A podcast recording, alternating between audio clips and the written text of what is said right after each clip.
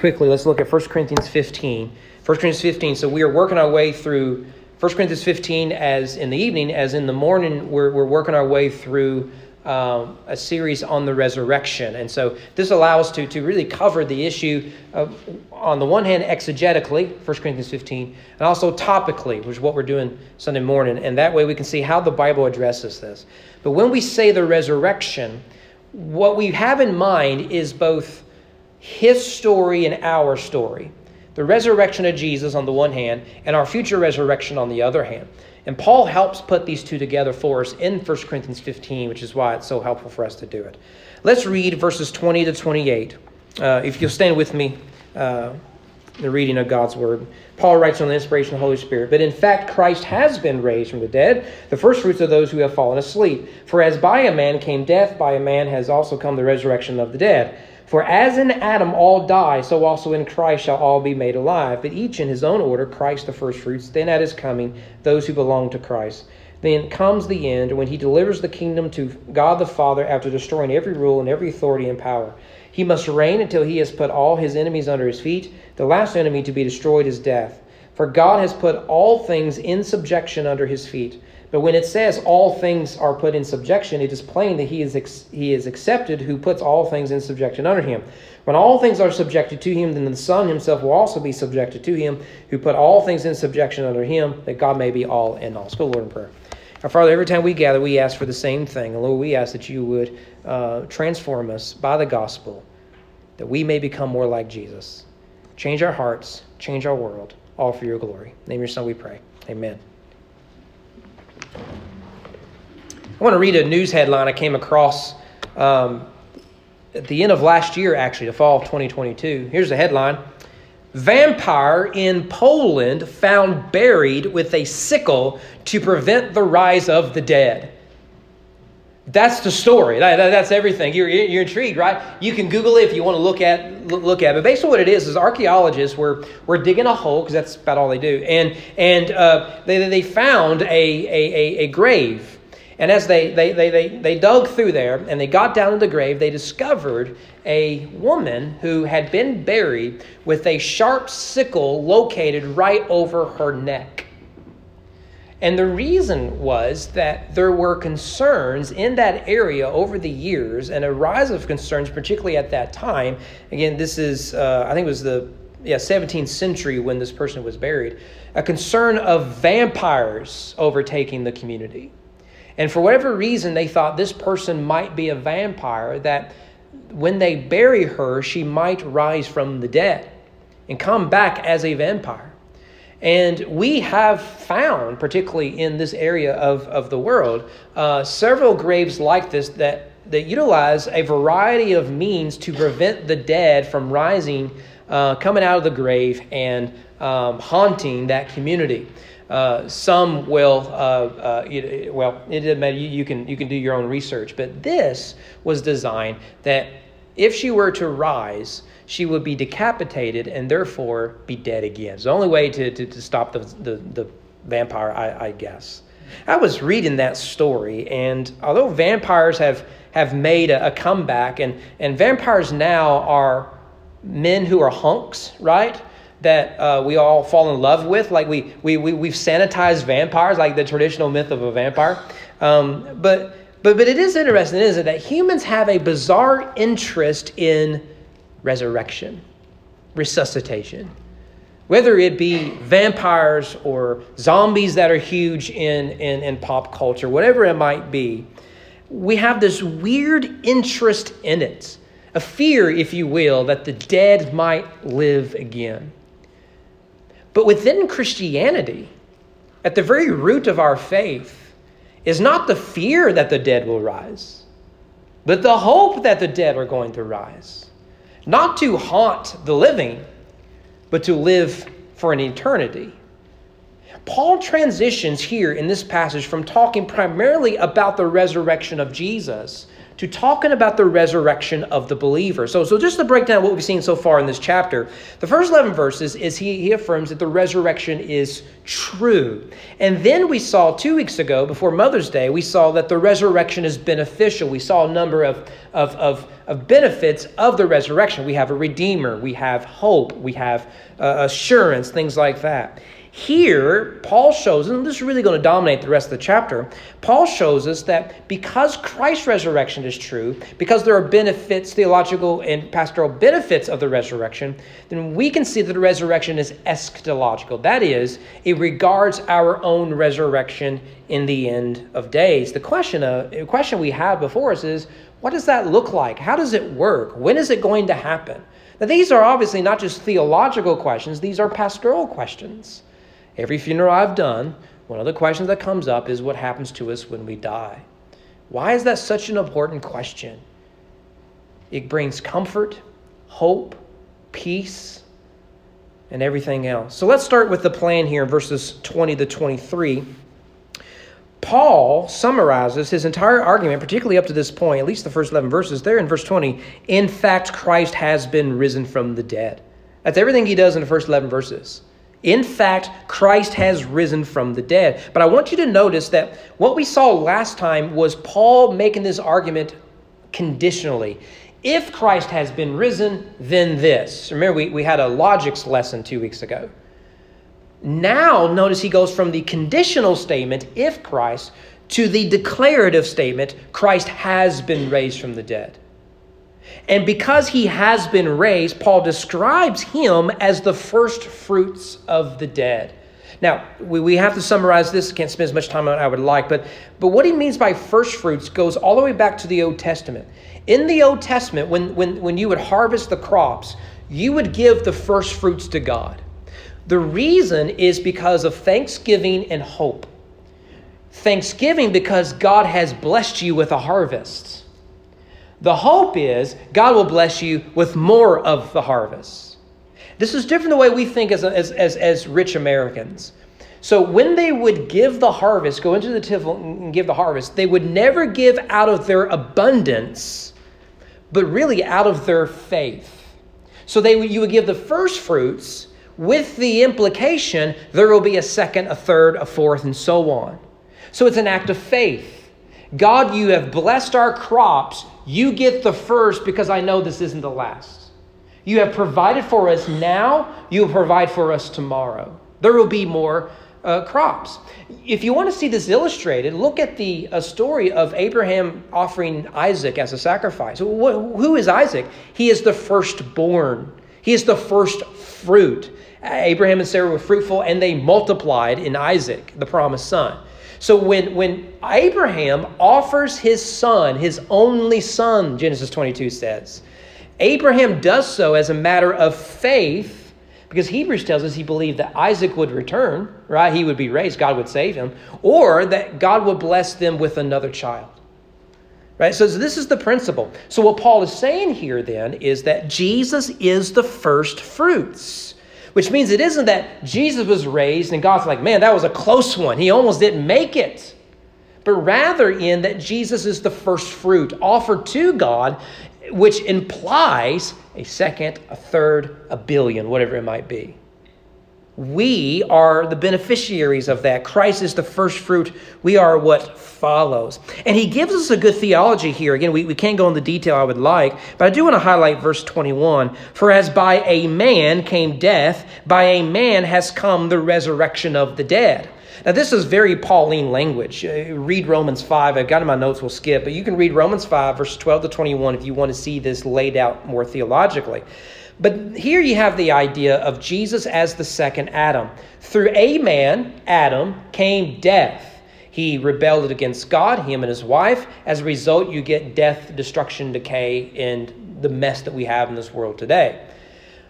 Likewise, through the second Adam, the true and better Adam, to cite Tim Keller, who died the other day, what we have then is not one who brought death, but brings life.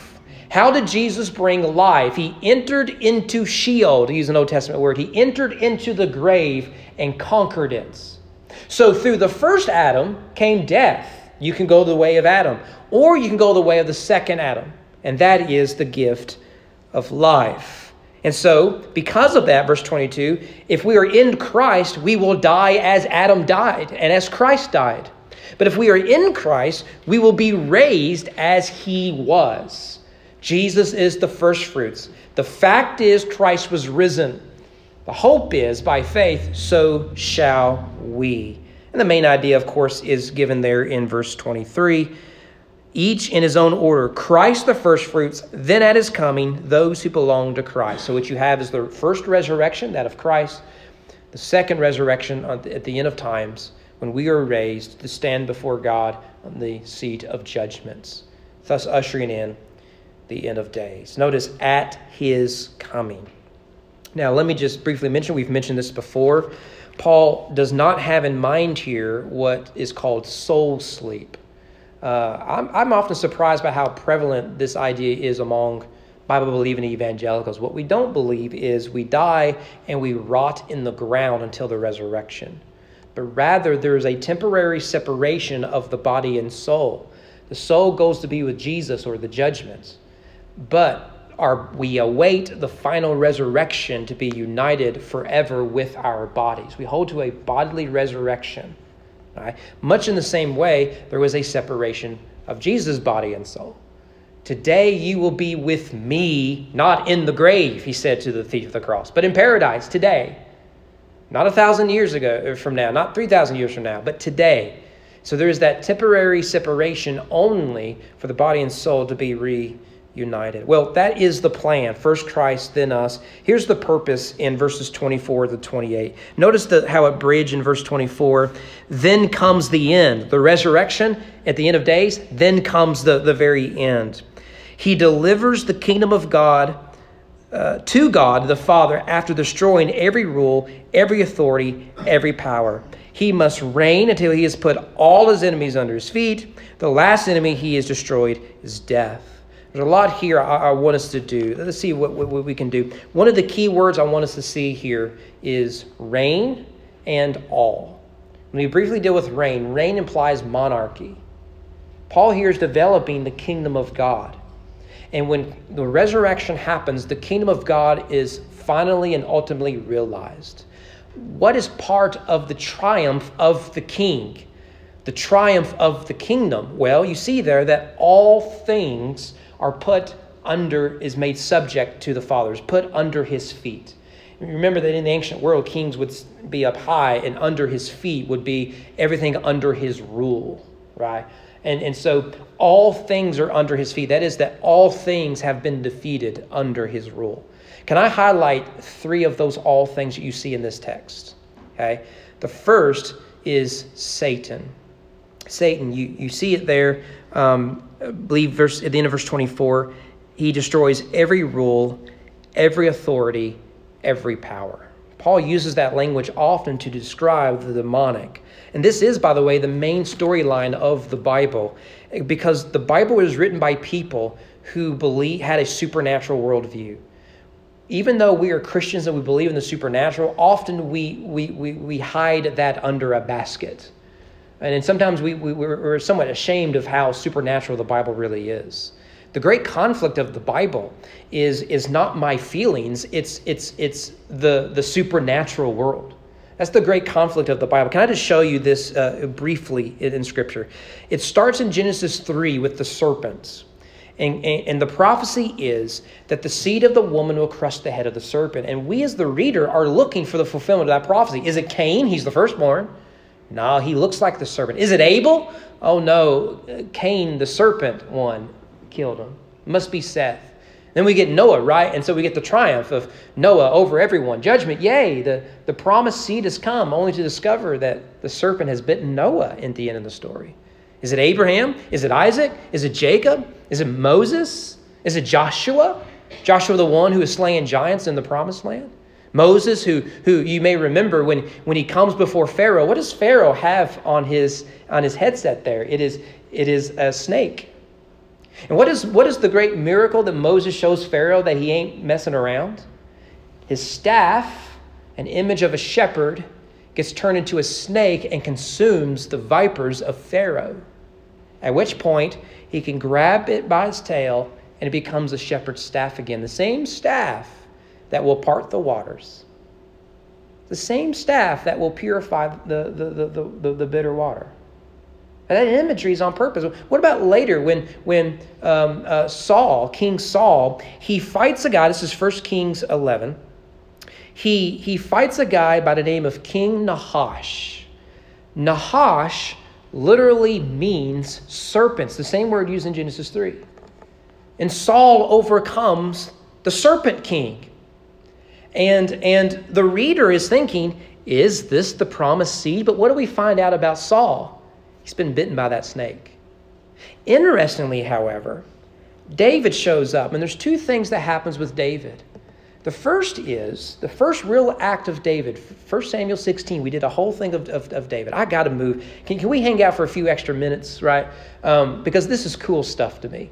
Um, is the story of Goliath, he's a giant, so that theme throughout Bible climaxes in Goliath. But, but there's serpentine language used to describe Goliath. For example, read the text. His armor is described as scaly, serpentine. The word bronze, he has a bronze helmet and a bronze shield and bronze armor. Bronze is used a thousand times in that text, it seems like. The word bronze, remember in Hebrew there's no vowels, and so they, they, they play with their words. The word bronze has the same consonants as the word serpents. What happens to your man Goliath? He gets hit in the head, right, with, with a big old stone. And how does he fall? He falls flat on the earth in, in, in fulfillment of Genesis 3.14 that the dust of the earth will be your food and you will crawl on your belly. And what does David go and do? Decapitates his head. He crushes the serpent's head. It's almost like the Bible was written by God. Later on in, in, in 2 Samuel, uh, David fights a man by the name of King Hanun. King Hanun is the son of King Nahash. He is literally the seed of the serpent. And get this when David sent some of his servants to, to, to open up, I don't know, trade or whatever it is he's doing, um, Hanun responds by stripping the servants, exposing them, and bringing shame upon them. Can you think of a story that references a serpent, the seed of the serpent, and shame and nakedness? I can't. So, what does David do? He doesn't send his servants, he actually clothes them like God does Adam, Adam and Eve he goes and whoops up on the seed of the serpents, goes and kills them. So this theme it runs throughout the Bible. If we had time, we could look at the uh, um, when the serpents come and bite the Israelites. What does Moses do? He puts the bronze serpent up, and Jesus picks up on that imagery, right? He says, much as if you looked up at the heel, you'll, you'll, you'll find healing so too, like Moses' bronze servant, so too I, the Son of Man, will be lifted up for your salvation and the poison of the snake is no more. Jesus engages in this battle. Herod is like Pharaoh. He's tempted by Satan for 40 days to correspond 40 years with Israel. He cast out demons. Colossians 2:15, Jesus disarmed the rulers and authorities and put them to open shame by triumphing over them. The rulers and authorities are not politicians. It is the serpent. So Christ has put all of them under his feet. Go to Revelation. What happens is the beast, the dragon, the false prophet, all of them are cast into the lake of fire. Secondly, sin. Not only do we have an external enemy in, in the servant, we have an internal enemy in our own flesh. The war stirs guilt, shame, fear, and doubt. And our solutions to war against the flesh always fall short. What we need is to be cleansed of sin. What we need is to be forgiven of sin. What we need is redemption, liberation, salvation. If you want to reference to this, Zechariah 3 is a great passage where Joshua is, uh, is, is covered, uh, the high priest is covered in excrement, and Satan is there to accuse him. One of the fangs of the serpent is accusation. And what does Jesus do? Is he washes him clean, puts a new robe, a new turban on his head, and declares him new. That's a picture of the gospel. Jesus puts sin under his feet. That is why there are no gates in heaven. It's because there is nothing to fear in heaven. Sin has forever been destroyed. The tree of life has been opened up to us yet again. The third enemy under his feet, I put here because it has to start with an S sleep.